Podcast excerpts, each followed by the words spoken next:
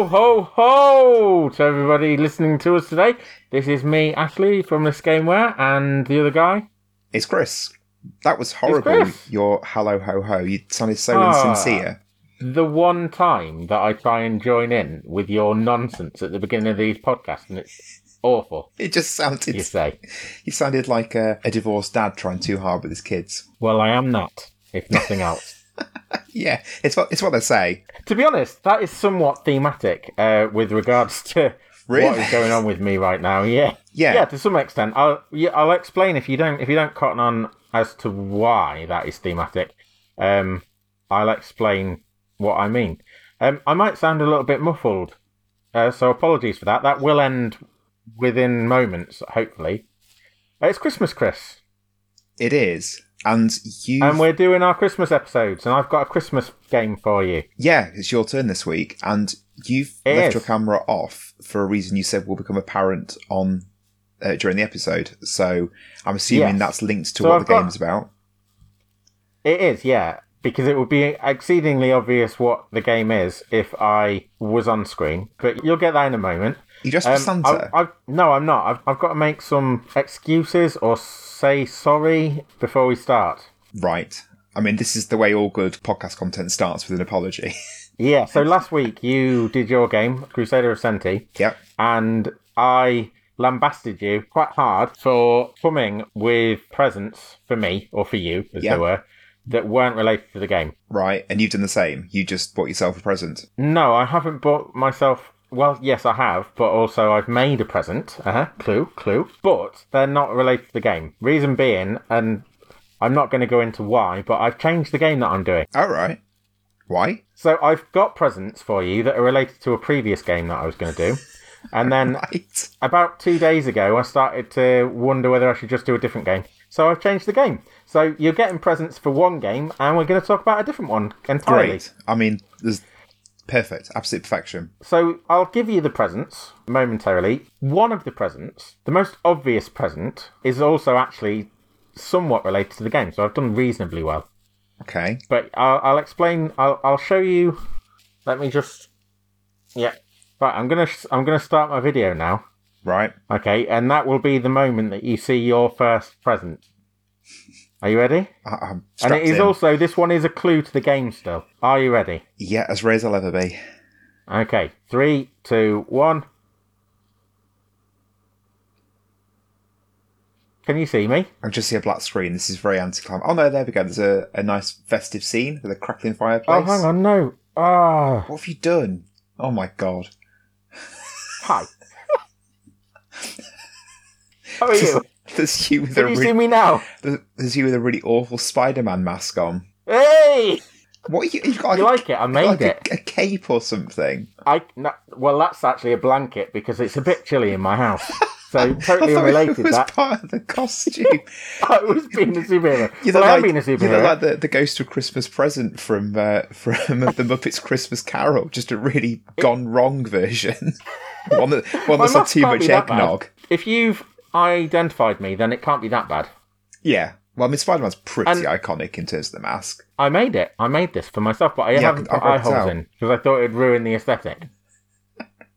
so I can't see anything that's going on. Right. I had to do some very careful setting up to make sure this could work, making sure everything was lined up and stuff. And I'm sort of feeling my way around. So, what do you think the game is, or, or was going to be, based on what you've seen so far? So, so uh, we're not doing Spider Man. We're not doing Spider-Man. That's correct. Great. However, bear in mind, this is this is still a clue to the game that we're going to be doing. Now, I did also get you. I haven't wrapped it up. I did also get you that. Can you see that? No, because it's doing the see through thing because of your little green screen thing behind it. It's just I can just. Ah. Are you joking? No, I'm not joking. I'm taking the mask off. Hang on. Oh no, I can just Oh, that's a bit easier. glimmers of it are coming in. It's uh, Spider Man into the Spider Verse. Yes. Yeah. Yes, it is. Great film. So I got you. I got you that. Do you have it already? I don't, and I love it. So it's an amazing present. So thank you. You're welcome. Rumors that the that the live action Spider Man three are taking a, a cue from it. Have you seen those? Yes, I have. Yeah, that Tobey Maguire and Yeah. and Andrew, Andrew Garfield. Yes. Are going to be in it as well. Yeah, and Doc Ock from Spider Man 2. I quite like my mask. Right, going back to your mask. Yeah, I mean, not having Sorry. eye holes is kind of important uh, for Yeah, but it ruined. whatever a Spider Man can do. If I'd put holes in it, it would have looked worse than it does. I mean, it would have looked worse, but it would have functioned better, so you got to take the rough with the smooth. So we're not doing Spider Man, although that is what we were doing up until two days ago. Right. Have you any idea what we might be doing? Well, it could literally be any other game, couldn't it? So, no, I don't have any How? idea. How could it be any other? No, because I said to you, the mask is a clue. Oh, the mask okay. is still a clue. Any ideas? Mask. Is it something to do with coronavirus? And any on a topical bang? No. What? Why would I choose something uh, Simply. related to the coronavirus? To Is it Majora's Mask? yeah, I was. I you see, I've got this game where. Uh, it's this game where blah blah blah uh, thing lined up, but You should still it, do it. So well done. You've got to do it. Well, You've got to stick no, I'm not going to. You've got to. This is the format. This is the Christmas format. Just because you forgot what it was, God. Right, Majora's So it's, Mask. it's Majora's Mask. It's Majora's Mask. Uh, it's a game that I got for Christmas in 2000, which is when it was released. It was released November 17th, uh, 2000 When in Ocarina of uh, Time out? Europe. 1998, I think it was, or 97. Yeah, I think ninety seven. I thought I thought the uh, Yeah. they came out a lot closer. That's why I queried that. It feels like there was only like a, a year between the two of them or something. It was no- it was November 17th, came out uh, in Europe. It was April in Japan. So that was the first release worldwide, April in Japan. Um, the game, actually, you sort of alluded to it already. The game was made uh, in a year. Jeez. Yeah, so really, really speedy turnaround. There was a big old hoo ha apparently between Miyamoto, Shigeru Miyamoto, and Yoshiaki Koizumi, who um, ended up making this game. Miyamoto wanted to make like a master. The what what ended up being the Master Quest, we I think, was what he wanted to make. What's the Master Quest? Miyamoto. Oh, Master Quest is like a remixed, harder version of Ocarina of Time that was subsequently released on the GameCube. Right. You've not seen that one? No, I've never heard of that. I didn't know. Right, I've actually I've got it upstairs, so um, maybe you'd be interested, or maybe not. I don't know. That was what he wanted to do. He wanted to make that, and then Koizumi said, "No, no, no, let's let's make a new game." Miyamoto didn't think it could be made done in a year, and Koizumi said, "No, it can be done in a year. I'll do it in a year," and he did. Even to the point where actually Miyamoto, I think, from what I've read, he came to Koizumi. He said to Koizumi that he could have a bit more time, and Koizumi was like, "No, no, don't need more time. Gonna do it in a year." Cocky. So should we maybe, for the handful of people that are listening that don't know what Majora's Mask is, I mean, we've not mentioned the series it's from. No, I haven't actually to- mentioned. So it's Legend of Zelda. It's the follow-up to one of the biggest games of all time, one of the most popular games of all time, Legend of Zelda: Ocarina of Time. Majora's Mask was made in a year. It recycled a lot of, in fact, pretty much all of the assets in Ocarina of Time crop up in Majora's Mask in some form or another, which is one of the reasons that they're able to turn it around so fast. It mm-hmm. was using the same engine and, for the most part, using the same assets. But it did a lot with them. So people that get sad about games reusing old material, reusing old assets, this is like an argument, a big old argument against those people that moan about asset flipping because it takes all, all of the stuff that existed in Ocarina of Time, it reutilizes them, repurposes them into something which is widely regarded now as one of the best games hmm. ever. You know, a lot of people cite this as their favorite game. A lot of people cite this as better than Ocarina of Time, which is saying something because that, that frequently tops like critical polls of the best games of all time. So the game itself is quite different, actually, I think, to Ocarina of Time. That was fairly standard for anyone that is into their Zeldas. That's fairly standard Zelda fare. It sort of set the template for all 3D Zeldas going forward. Majora's Mask took the dungeons It's like Groundhog Day. If Yes, it absolutely is. Yeah. So that's one of the things that I was going to compare it to as well. So the, it took the idea of dungeons and it sort of put them to the side and it implemented this time system where you have three days to save the world. The world being a place called Termina. This doesn't take place in Hyrule. You have three da three in-game days, which totals about 45 minutes to save the world. And if you don't save the world, the moon, which is a big old got face. scary faced moon, yeah. Yeah. crashes into the ground and everybody dies. I mean, that actually does happen. This Cheery. is quite a bleak take. Yeah, exactly. For Christmas. Yeah. Um, this is quite a bleak take on Zelda and quite dark. It's also the sort of thing that people seem to be wanting from Breath of the Wild too.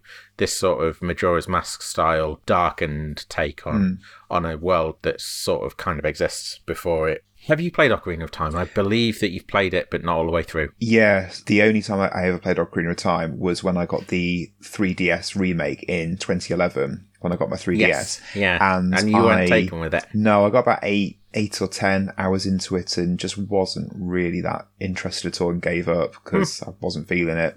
I think it's because I understand everything that the game did and can hmm. appreciate it, but because in the what, 15 years between it coming out and me playing it, games had had taken those ideas and done them better and improved on it. Yeah, I, I wasn't one of those people that played it back in, back in the day at the time when I Yeah. think it would have been a completely different story. Hmm. So therefore, not having N64 I've never played Majora's Mask at all because I know that had a remake on the 3DS, but because I've been bitten It by has. the Ocarina of Time remake, I, I never dabble with Majora's Mask. I, the only stuff I know about it is it came out when I started getting a monthly magazine uh, in the UK called Computer and Video Games, and they were really all over Majora's Mask when it came out. So I know like the imagery and that the whole moon with the face on, and it always felt Yeah. like Majora's Mask was almost like the the emo cousin to Ocarina of Time's, you know. I don't think it is that. Is really. it not? That was always the feeling I got, so maybe that was No, incorrect. I, I think it's a much more interesting game than Ocarina of Time. I think Ocarina of Time did what it needed to do in so much as it, it set down the foundations for 3D adventure games. Yeah. Uh, in the same way that Mario 64 set down the conventions for 3D platforming games. Absolutely. And Majora's Mask then kind of they they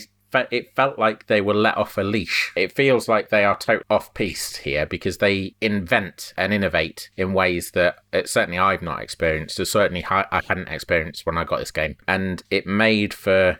At the time, actually, when I was I, I was eleven, I think, or twelve when I got this game in two thousand, Christmas two thousand, and at the time it was quite an overwhelming experience not least because it created a lot of anxiety like gaming anxiety because of the time frames that you were dealing with. Yeah. but also it, it had this quite I can't think of the word it had this quite hostile tone. Yeah it, it felt like the world was Against you. yeah, in a way that other games that hadn't. So I, I suppose a comparison that maybe people wouldn't jump to straight away, but I this is how it made me feel. I've said before about not being able to play horror games uh, like Resident Evil and and Project Zero and things like that. Yeah. This gave me the same feeling, but not quite to the same extent. Which so is the, that dread. Yes, yeah, there was a definite air of dread every time I picked up the controller to play this, and I had to sort of build myself up to play it. Really? Yeah, I- really. Again, for people that have played Zelda, I know again that you haven't played Skyward Sword, but the the next time that Zelda made me feel this way was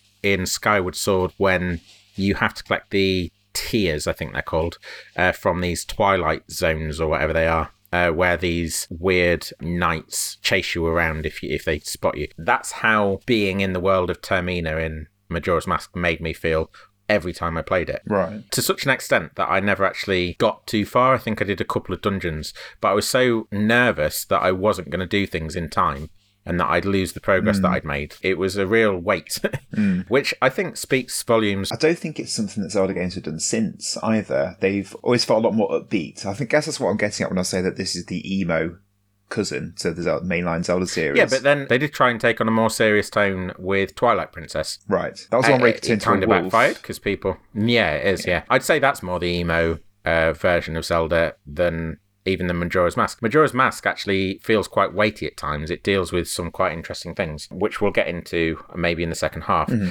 This is another game as well, Christmas present. So the year before that was when I got my Game Boy and Pokemon Red, and I found it and played the life out of it. Yeah, This is a game that I, my mum and I were sort of in a an arms race, really, only a hide and seek arms race, but an arms race nonetheless. right. Of her hiding my presents in various Ah, obscure okay. places and me trying to find them year on year. 1999 was definitely the most successful finding experience because I played it for weeks and weeks and weeks, Hmm. that Game Boy, before Christmas. I found these. I think she went for a different tack. She hid it in the dining room behind a mirror. What Zelda So- takes to the back of the mirror? No, it was just a mirror that was propped up Oh, at an angle against the wall, and she it was in the corner of the room. She hid it behind the mirror. It was this, and actually, I got this and uh, Donkey Kong 64 Mm-hmm. that Christmas. Good combo. Do you know why I got Donkey Kong 64? I've got Can no you- idea.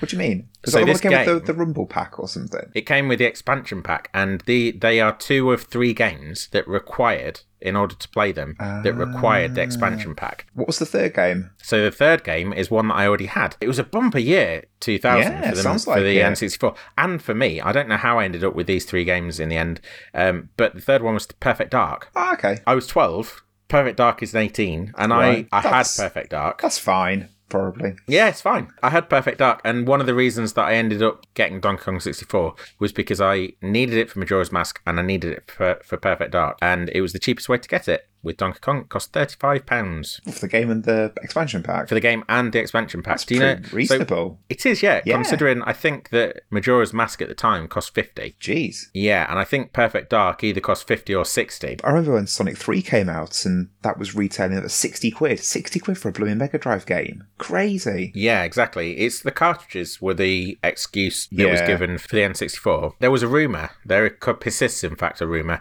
that Donkey Kong actually was packaged with the expansion pack because it was built with it in mind, but then there was a bug that they couldn't get rid of, and that only happened if you didn't have the expansion pack. So they had to pack it in in order for the game to work. So That's a good rumour. just an interesting aside, yeah. So was this hiding the games that your mum did? Was this an unspoken thing between the two of you? Did you ever address it or was it something It was just, I mean, everybody hides Christmas presents, don't they? Like I've hidden Yeah. mine from my wife. She doesn't know where hers are. Yeah, but you, you said that your mum changed where she hid them every year. Do you think she Yeah, wised on what you were knew doing? that I kept finding. Yeah, Right. absolutely. She she knew I was finding them. It was a bit of a self defeating thing. This because obviously I'd asked for Majora's Mask. It wasn't one that Mum just went out and found for herself. I'd asked for Majora's Mask, and then I found it weeks and weeks in in advance, weeks ahead of Christmas. But because it needed the expansion pack, I wasn't able to play it. So I knew where it was. I knew that I could look at it any time I liked. Mm. And I knew that I also couldn't play it without cracking into Donkey Kong 64 and making it really obvious. So I just used to used to look at it and just gird your loins in anticipation. Yeah. yeah. I just used to get it out after get coming from school, get it out and hold it and look at it. And the game, longingly. am I right? Oh, Jesus Christ, Chris. God, it's Christmas time. You're supposed to be couth, if that's a word. I'm just thinking about N64 as well, because they came in cardboard boxes. You wouldn't really be able to crack them open on the sly, would you? Unless you were really they were really difficult to. They, they were in um they were in cellophane as well, so you had to Ah. open the cellophane. But because of the width of them, it was very difficult to hide the fact that they'd been opened. Yeah. Um, so not, not that I tried. I definitely didn't try. No, I'm, I'm thinking about when I got Sonic and Knuckles for my, I think, 11th birthday, and that for some reason was in a cardboard box, and it got so dog-eared and battered. Even though I tried really hard to be careful with it, it just got so Hmm. scrumpled up, and it was just horrible. And I'm just imagining that's what happened to N64 boxes. it was quite difficult to keep them. I found it quite difficult as a young man to keep them in good order, which why I think I've probably got about seven out of the 15 or so games that I have that have still got their boxes. Space Station Silicon Valley is a game that I got with my game uh, with my N64, and that the box when I received that was already flat as a pancake. So Right.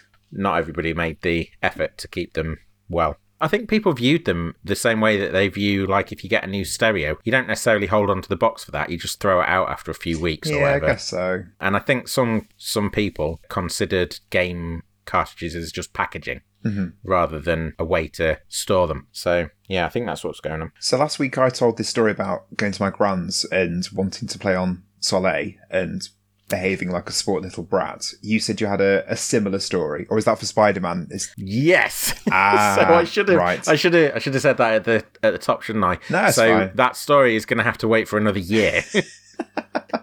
okay? We're going to have to wait for that story because it's yeah, it's related to Spider-Man and the games that I got the same year as Spider-Man. Fair enough. Fair enough. So yeah, that will have to wait. The last thing that I'll say about this game, one of the reasons that it came with the expand, or one of the reasons it required the expansion pack was because it was actually supposed to release for the 64 Double D. Do you oh, know about that? Yeah, I remember picking up Yeah. when I was about probably twelve when this game came out in like Curry's or something. There was this little free magazine that was basically just promotional stuff, and and I remember reading about that in there, and like, oh, here's all these amazing games that are going to come out for the 64 Double D, and obviously it never happened. Nope, never happened. Came out in Japan, and there was some quite interesting looking games. This was one of them that was supposed to be on there. I think Donkey Kong 64 actually was supposed to be on there as well. It was like a floppy disk, So without being a called floppy disk drive. Donkey Kong 64 Double D, that just sounds horrible. does sound pretty bad. But I mean, the the console exten- expansion thing was called the 64 Double D. So there we go. That is what it is. Supposed to come out with for the 64 Double D, and that was why it was quite an ambitious thing, and also why it used the expansion pack. The expansion pack gives some uh, advantages to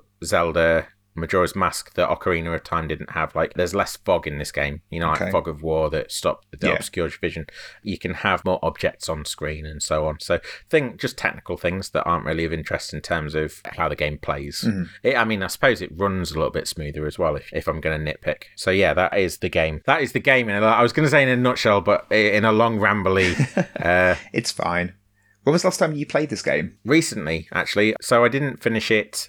I still haven't finished it, if I'm honest. I didn't get terribly far when I had it as a young man, but since then, I actually repurchased it on the Wii U, even though I've still got it upstairs, and I replayed it on the Virtual Console. Right. And I got a lot further than I got to the beginning of the Stone Tower Temple, which is the fourth and final temple dungeon, even. Is this a long game? Is it shorter than Ocarina of Time? It's longish. I, I don't know off the top of my head how many hours it would be. I'd probably no, 'cause guess at about 20. It's quite a lot. Ocarina of Time. I, there's no. It's how long's a piece of string, isn't it? Depends how long you spend doing all the yeah, side quests exactly. and all that. Yeah, yeah. Well, this game is side quests, but we'll talk about that in the second half. Okay. Should we crack on then? Yeah. Yep, let's go.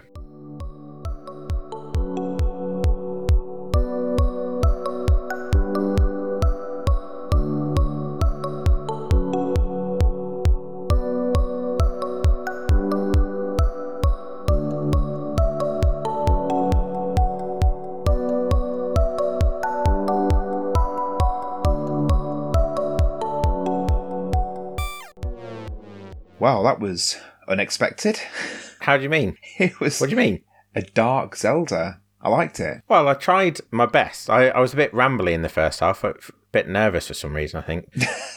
I tried my best Okay. to set that up for you. It's a, it is a very dark tone. Yeah, and you did, but I wasn't expecting to be that dark. I thought, oh yeah, all right, whatever. But yeah, even from the the N64 logo at the start, and then you had Majora's Mask itself zoomed in to you with this really sinister chuckling noise. It yeah, straight away. I felt on edge. Yeah, it does a really good job of setting Hmm. its stall from the very beginning. And I hadn't actually realised that playing it myself. It was only really when you pointed out that they're doing it right from the start. They don't want you to necessarily feel all that comfortable Yeah, even before the title screen, which is interesting. and the clock, the ticking clock in the game itself, I was I just had this sense of dread and unease that I was that time was slipping through my fingers and I, I couldn't do what I was supposed to be doing. Which during the bits of the game we played, that was fine because there were bits where I was just ambling around waiting for time to run out. But then wh- there were some bits where I had to do a certain thing by the end of the second night and just having to rush through to get things done before that time elapsed. It really did. It was such a, an unusual experience for a Zelda game. Absolutely. Uh, the, a game that springs to mind that gave me similar sort of anxiety feelings is Dead Rising. Did you ever play Dead Rising on the Xbox? No, no. It has a similar setup, it has a similar system where if you don't do certain things at a certain time on a certain day, you miss the opportunity. So you're going around this mall trying to save people from the zombies, and it might pop up in your diary that so and so needs saving, and you maybe have a couple of hours or the next day in order to get over to where they are and save them from their particular problem otherwise they actually they die and you miss your opportunities to to help them Right. it's the same here in so much as everybody in Clocktown, which is the main hub of the World Termina, mm-hmm. everyone in Clocktown is on their own routine. They're all going Yeah. about their lives. And over the course of three days, they'll be in different places doing different things. And you're supposed to, there are 20 different quests, which doesn't sound too many in the era of Red Dead Redemption 2 and, and all that, where there's, and Witcher 3 and these massive, massive games. But 20 quests, all unique stories to be told. Some bigger than others, admittedly, but all fairly interesting in, in one way or another, I think. Yeah. And you have to know where everybody's going to be at certain points in, or learn where everybody's going to be at certain points in that three day routine in order to hit the beats of the stories and, and complete these quests to then get masks that then will help you to do all the quests. Yeah, you just It's, said learn um, it. I think that's what that's how I felt the game is designed to be played. I mean, this was obviously released in the era when the internet and walkthroughs and so on were in their infancy, but I think it's Hmm. a game where you'd they would want you to play through the clock tower and almost follow each character just to make notes and sort of say, right at this Yeah. point at this time, the character is doing this and repeat that for every single character. So you could then see, sort of map out a timeline for how the, the town works. And I really like that because it created a, a Hmm. genuine sense of this being a living, breathing town rather than just with NPCs who were just stood there idly waiting. Mulling for you to around, go and yeah, milling them. around. There was a genuine, like, it felt like a bustling town. I, I really liked Yeah, it. the NPCs, the actual models. I was pointing out to you that person is from hmm. Ocarina of Time. That person's from Ocarina of Time, but they're not the same character. They're all been repurposed. They've all been taken from one context and put into a completely new one. Mm-hmm. Gives this really weird experience for anyone that has played Ocarina of Time. And frankly, anyone that was going into Majora's Mask in 2000 is probably doing so because they loved the first game. If you are one of those people, you're going to see these characters that you're familiar with from the first game and think that you know what to expect from them. And then Yeah. all of a sudden, one of them's an observatory tower bloke, and a couple that are, were, are in love are running this weird game in the middle of town, and so on and so forth. So, again, it's that adding to that jarring effect of the game. And then Yeah. you you mentioned a character who was a boss in the in Ocarina of Time that's now a Yes. Yeah, so that's actually a pair. So there's Twinrova, who is a boss in Ocarina of Time, or they are. They're a pair of sisters who are witches, Right. and they fly around the boss level, and you've got to knock them off their brooms or whatever. In this game, in the woods, you meet the first one you come across in uh, the Mad Witch's shop or something. The Hag's Potion shop or something like that, isn't it? I can't remember, even though I've just done it. The Hag's Potion shop.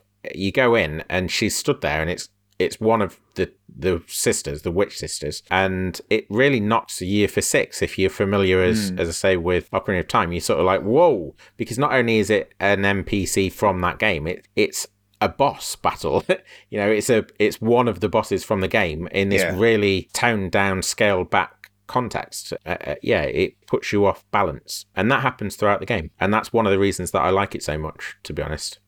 Because it constantly puts you in a state of unease yeah definitely but without going so far as to have zombies chasing you, yeah or at yeah. least not for the most part. You mentioned getting the literary references in that the first bit it has you tumbling down this well I suppose. And it was like Yeah, into a the hole. opening of Alice in Wonderland. So it- straight away from the start, you're sort of being presented with, yeah, this this might not be quite reality as you know it, and adds to Exactly that, that, ease of s- surreality. Hmm. And, And- actually, and- one of the again, I, I've just outlined how characters are all used in different ways to the way that they were in Ocarina of Time, and you pointed out actually that is to some extent like the Wizard of Oz, Yeah, where characters from her life, her uncle and so on, they were repurposed as characters in the fictional world of Oz. Her, like, and I don't think that's an accident, actually. Yeah, No, I, th- I think that's on purpose. because again, Wizard of Oz is a, a classic touch point, cornerstone for that sort of thing where it's things aren't, Hmm. aren't, aren't quite what they seem. Yeah, absolutely. So to go back then to the way this game works, it's got these 20 quests. It's got these 20 quests and they're all of varying different sizes. I pointed out to you the boy at the very beginning in the mask, in the uh, like fox mask. Um, he is actually part of one of the longest quests, uh, which involves him and a lady, Anju and Oh. Kafei. They're called. The boy is Kafei, and the, and the lady's Anju Strange name. that quest takes place. There are several different beats to it, to that story, and they take place throughout the whole three day cycle to the point where there's a moment at the end of day three where you are basically moments away from the, the moon hitting and their story is wrapping up. Yeah, exactly. Or even just, just saying that is making me feel uneasy. Yeah, so it's it's really interesting that that's the the experience that you get for because one that's the experience I was having with the game all the time, having this moon bearing down on me, uh, especially with that quest which is long and not always that straightforward to sort of get your head around. But two, that is kind of the linchpin to understanding what they were going for with this game. So uh, Miyamoto and Koizumi, when they were making the game, they attended a wedding together of a colleague. I believe it was a colleague. At the time, North Korea were sending live missiles flying over the south of Japan. Right. And there was this sense, they say, at this wedding that they were constantly uh, right, just right on the edge of being killed by these unseen missiles over their heads. They came back from the wedding and fed that into the game, and that's one of the reasons that you've got the moon o- overhead all of the time because there was this constant threat. Wow. You have this constant dread that they're trying to build up because that's how life was for a lot of people in Japan mm. late 90s because North Korea were being antagonistic. More than antagonistic, I guess, flying missiles over your head. And that's where specifically Anju and Kafei's story comes from as well because they are sort of thwarted lovers. One of them has been put under a spell and that's stopped them from being able to get married and there's this countdown to the to the end of days Right. they are living apart but longing to be together and not knowing how to get together. And then in the final moments they are i think they do get married. I think they, they certainly get brought back together. You as the character brings them back together. And there's this like bittersweet moment where you get to see them in love but also on the verge of death Because, they, It's because they're getting married, and then they're you know that they're literally moments away Yeah. from it all being that's that's bleak, isn't it? obliterated. It is yeah. And this is so there's there is some depth. I'm not gonna i'm not necessarily gonna say you know it's not the bible and the tower of babel and uh, the mor- morality of whether to kill monsters or not uh, that we had last week. But there's a lot of contemplative moments in the game where you're thinking about quite weighty subjects mainly about death and the nature of death and the way that we experience life and death our own views of those things as well our feelings on those things and that's one of the reasons, again, that it sets the tone that it does, I think, because a lot of people do have feelings of unease around those subjects or around that subject of it? death. Absolutely. Yeah. Wow. Yeah, to move on to something slightly less uh, Yeah. Merry Christmas, everyone. yeah, the game itself is quite an interesting experiment for a lot of reasons. One of the reasons, though, is that this is the second 3D Zelda game, and already they're sort of looking at how to play with the formula that they have. What do you mean? But I was getting to that. Thank you. Right. Go on. Sorry. So one of the things that they do here, which I thought was quite interesting, is that they break down in the Legend of Zelda Ocarina of Time. You have three dungeons as Child Link, then you have six, I think, dungeons as Adult Link, plus the final dungeon when you where you're going up the um up the tower uh, in Hyrule Castle. That's like ten dungeons. And fairly meaty, substantial dungeons. In Yeah. this, you have four main, what they, yeah, what they would call dungeons, four main dungeons, and then interspersed between those are these slightly more fragmented experiences in order to get you from from dungeon one to dungeon two. Like I spoke to you about the lead up to the Great Bay Temple or Great Bay Dungeon. Whatever Yeah. you want to call it, which is the water based dungeon, which also involves a trip to a pirate fortress. So you have to go and rescue some. Zora eggs from this pirate fortress in order to then solicit the help of a Zora, who teaches you the song that allows you to get into the Great Bay Temple. Obviously. But then even before that, so you got actually you got the Goron mask, Yeah. and you were right on the cusp then of the of everything that goes into getting to Great Bay Temple Ah, and okay. all the Zora stuff. In order to even to get to the beach, you have to do a series of things that allow you to get Epona back, so that you can jump over the walls and stuff. So they've taken the experience of Zelda and they've broken it down a little bit more in a similar way, I would say, to Breath of the Wild. Hmm, that's what I was just thinking. Yeah, they took the idea of the dungeon and they made these tiny mini dungeons and, Yeah. and they became the, the shrines. This is like the proto experience of that.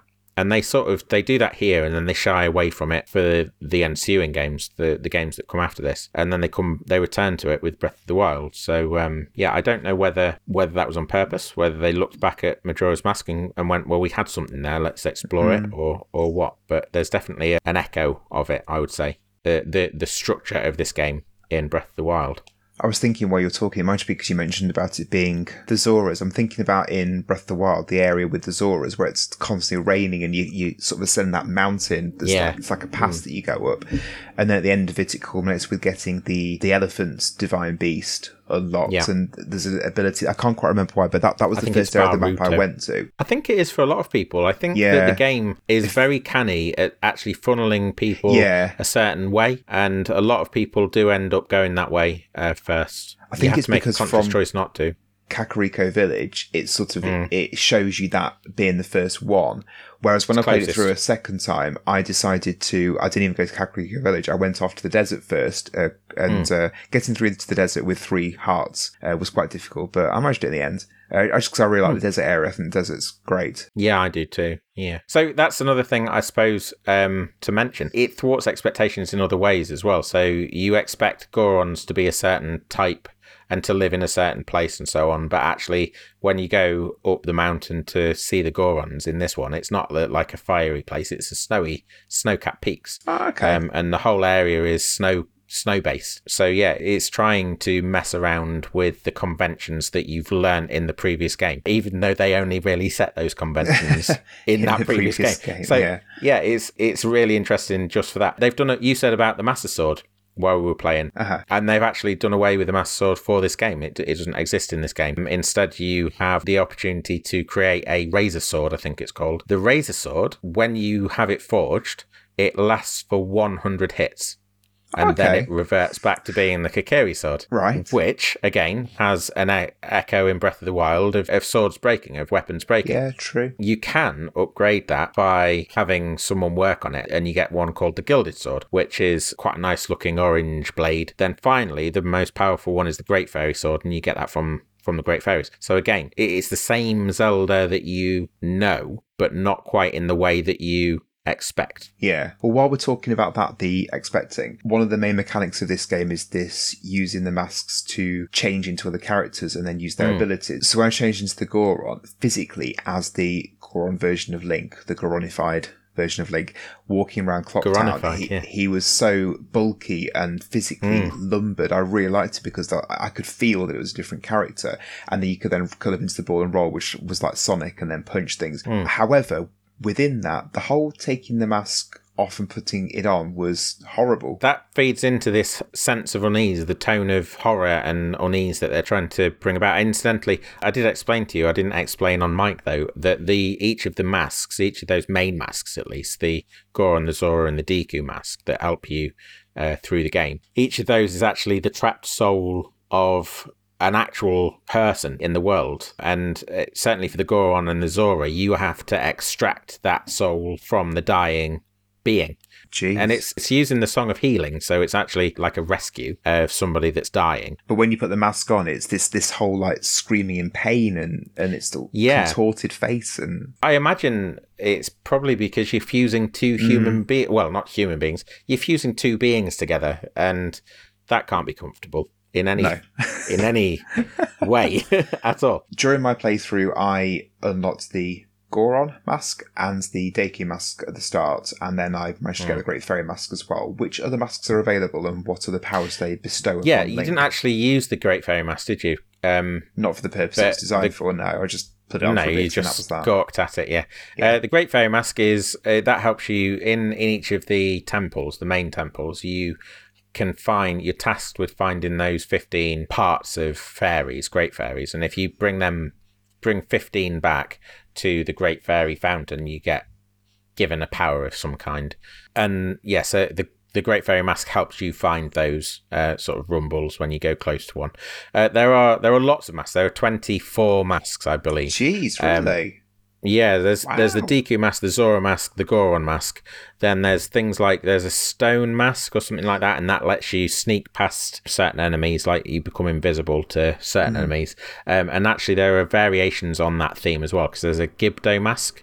Uh, Gibdo is one of the enemies um, in Right. Zelda, and that again, if you wear that, it will let you sneak past Gibdos, uh, but just the Gibdos. At one point, shortly after the bits that you did, you have to chase down a giant skeleton, and if you chase down the giant skeleton, he gives you a mask that has his soul trapped in it. Uh, Right. running theme, and you can then use that to control the skeleton enemies in Majora's Mask as well. I mean, it's a big old list. The the big one, the biggie, is that at the end of the game, when you go up into the moon to fight Majora's Mask and and get the mask back, you put into this like it- it's quite a strange place, and it's a shame we obviously didn't have time to get to it. But inside the moon is like this quite lush uh, meadow with a tree in the middle, and then off off the edge, off the side of that, you have the option of either going straight into the boss battle against Majora's Mask, or you can you have the option of swapping masks with Right. these kids that are in the in the moon. Of course. Each one will want like four or five, I think it is. And if you swap all of your masks away, if you've if you've collected all twenty odd masks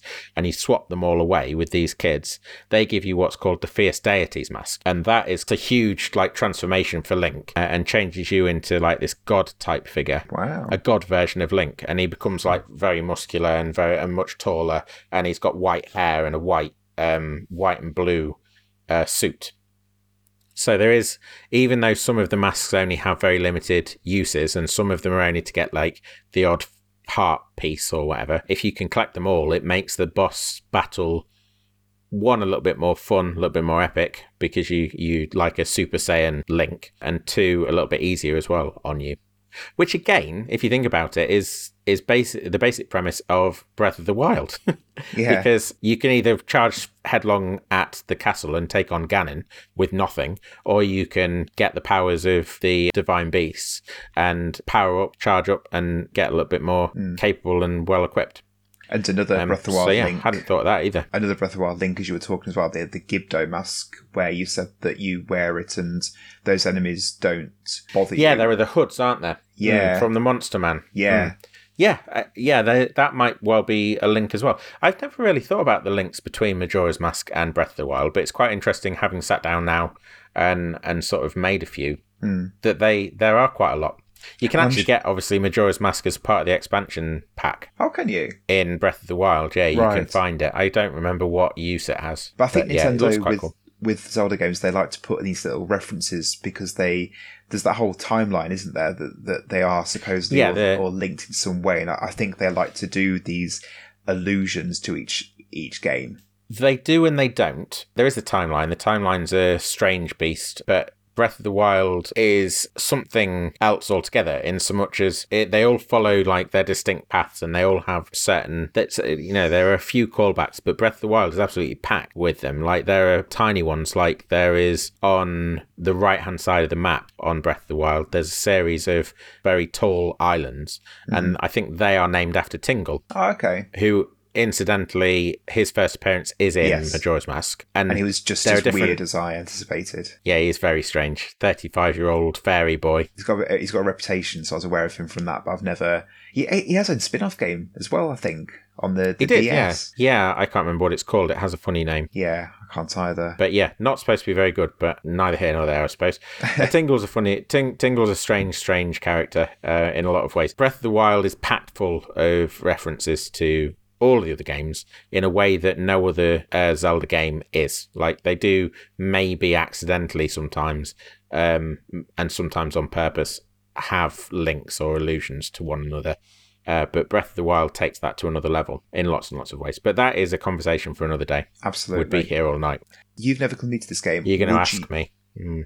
Would you complete the game based on the strength of the playthrough tonight? So one of the things that I I said in the first half, I started this game again on the virtual console. It, I actually had it on the Wii, and then it was transferred over to the Wii U. So I played it on the Wii U most recently, a couple of years ago. I got to the Stone Tower Temple, which is the fourth and final before you uh, go onto the moon. Right. And I stopped, and I can't remember why I stopped Hmm. but I stopped, and I feel like I one I shouldn't have, but two I would happily go back to it. I was really enjoying it more on the second go as an adult than I did as a child. It was too intimidating as a child, Yeah. which again is quite interesting because Zelda games are poo-pooed by some people for their ease, for their lack of difficulty. The most difficult part of this game is the mental place that it puts you in and Yeah, being able to cope with the pressure and the stress of managing the the uh, three day cycle Mm. effectively. Um, and for me as a 12 year old, it's too much. Yeah. I, I, Happy to say as an adult, I'm much more capable, competent at it. Good, I'm glad. So, yes, I will, yeah. I cannot believe the short time frame this game's turned around in. I, I know we talked about it a little bit in the first half, but now I've actually played it myself, there is just so much in here. It's dense, so Yeah. dense. Yeah. And so well realized as well. You, I think, at one point you were marveling over just how characterful the Mm. transformations are. I, I think they're even more so when you um, experience them as part of the grander narrative, the the the full package, as much of the package as, as certainly as I've played. And if you're familiar with the lore of Ocarina of Time, the fact Hmm. that it's then playing about with that, and I think the game as a whole is, is so unique, isn't it? Uh, the, the whole the whole time cycle thing. Who are we recommending it to? Not kids.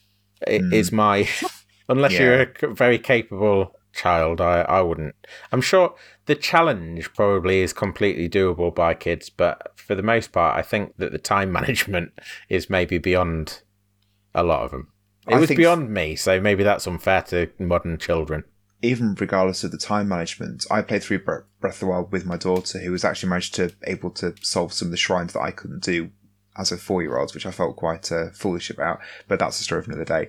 I think for her, the atmosphere of the game would get under her skin and potentially uh, give her nightmares. Oh yeah, she's I- way way too I young. watched Yeah, uh, Spirited Away with her last weekend, and she and she really and she really enjoyed it. And I really, I haven't watched Hmm. it for years, and uh, but she said that she found No Face, isn't it? yeah, no She face. found him quite scary, and actually, yeah, I, I can see that. So I think for the the atmosphere of the game alone, I wouldn't recommend it to to children. when I was talking about kids, I was even talking about sort of um, getting on for being teenagers. I think anyone teenage teenager and up is probably uh, gonna have a good time with this game. Yeah, Anyone anyone thirteen and below maybe would, but for the most part, is going to find one thing that undoes them, whether it's the tone or whether it's the demands of managing the the time loop. One of those things will undo them.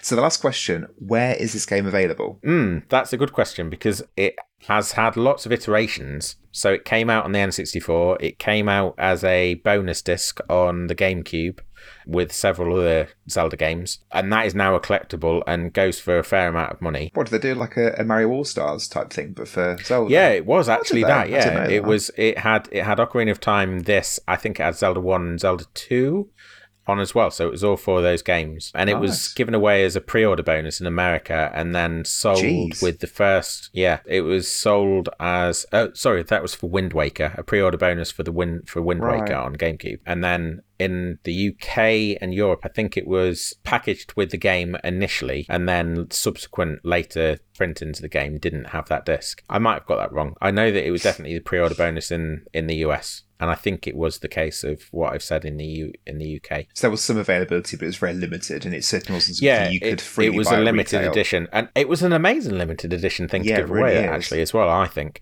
From there, it was on Virtual Console on the Wii and the Wii U, but obviously that's gone by the wayside. You can Yeah. get it on the 3DS at the moment. You can buy it for that, and you can you can sort of download it on the eShop on the 3DS. 3DS how long that will be? cheap now, aren't they? Yeah, oh, yeah, they are. I don't know how much this will be though. I would No. be surprised if it is as cheap as you think it might be. Ah, They're probably about twenty quid. Well, like I say, shall I check very quickly to see how much it is on 3DS? Um, but that personally isn't my preferred way to play the game. I think it actually plays better on the N64. There was a thing that they fixed on the 3DS version that, that actually limited people's ability to play it, and it was the hop, the water hop that the Okay. Deku Mask does. They changed that so that it was it didn't work the same way, and it meant that it was actually more difficult in the remake Oh, to get from platform to platform, and they they thought they were fixing it, but it turned out it was a feature rather than a bug. But they just didn't realise. right. Right, so if you want to buy a new copy of Majora's Mask 3D on the 3DS, you are going to pay how much? Do you want to take a guess? Twenty. Standing by that. You're saying 20, right? It's Yeah. 45 pounds on Amazon. Really? Yeah, and that's what I mean. So it's not came like- widely accessible. Seven or eight years ago. Yeah, exactly. so, yeah, I'm hoping that that is going to change with next year because next year is the 35th anniversary of Zelda, the series, and we had our little um, shindig for Mario this year, and I'm hoping that there's going to be something similar for, for Zelda next year, which hopefully will include uh, some kind of collection of Zelda games, or at least making them available on the um, Nintendo Online service. Yeah, I mean, would surely be lovely. they've got to. I would have thought so, yeah. It really makes no sense for Majora's Mask to be on the 3DS and, and not on the Switch, in my view. Yeah, it's certainly something that I would play through. I've really enjoyed Is it re- playing it tonight. Yeah, Good. I genuinely I, really forgot liked it. to return that question, and I was thinking, I was a bit dreading asking you what you thought, to be honest, because I thought it might be another RimWorld scenario where I thought you were well into it, and, and you turn around and go, no, I, I'm not going to play that ever again. but actually, you, you're more into it than I Yeah. expected. I think all the touchstones of the game, the the whole mask situation, it reminded me of Mario Odyssey, and the the Groundhog Day aspect of the game, the fact it was a bit like the Truman Show, the way the characters all moved. It, these are all like my favourite things. Um, I, it, it just amalgamates them all together, and I really enjoyed it. I, I thought it was great. I really did. Right. Well, thank you for bringing that, Ashley, and thank you for listening. Next week's episode is due to come out on the 24th, Christmas Eve itself. Yeah. What Christmas better way to ring in Christmas than listening to us banging on about games? Yeah. Lots Next- of games as well. We won't tell you what we're going to talk about, but Oh, lots of okay. games to talk Keep about next week. secret. I was gonna, I was mm. gonna tease, but okay, You're going to that's burst it. the bubble. Blanket secrets. There's going to be a special Yep. episode, but you have to download to find out what. Yeah. I, I think it's going to be quite a nice episode as well, so join us. Something to listen to while you took into your Christmas dinner, socially distanced, Good idea. of course. Mm. Or Yeah. not at all, of course. If you've enjoyed listening, you can come find us on all the socials. Uh, if by all the socials you mean Facebook, Twitter, Instagram, YouTube, then yes, we're on all the socials. We're not on the other ones, but we're on those ones. Or you can drop us an Not email. in social clubs, neither. no one is. Not at the moment, anyway. The one local to us had a massive outbreak, so Yeah, that's why. it's innit? probably best you stay away. Yes, that's probably best why it's uh, that's probably why it's best just to contact us on the social media rather than Yeah. social clubs. And uh, we'll see YouTubes. and we'll see you next week for that special episode that we're not telling you about. Yeah. Bye. Bye.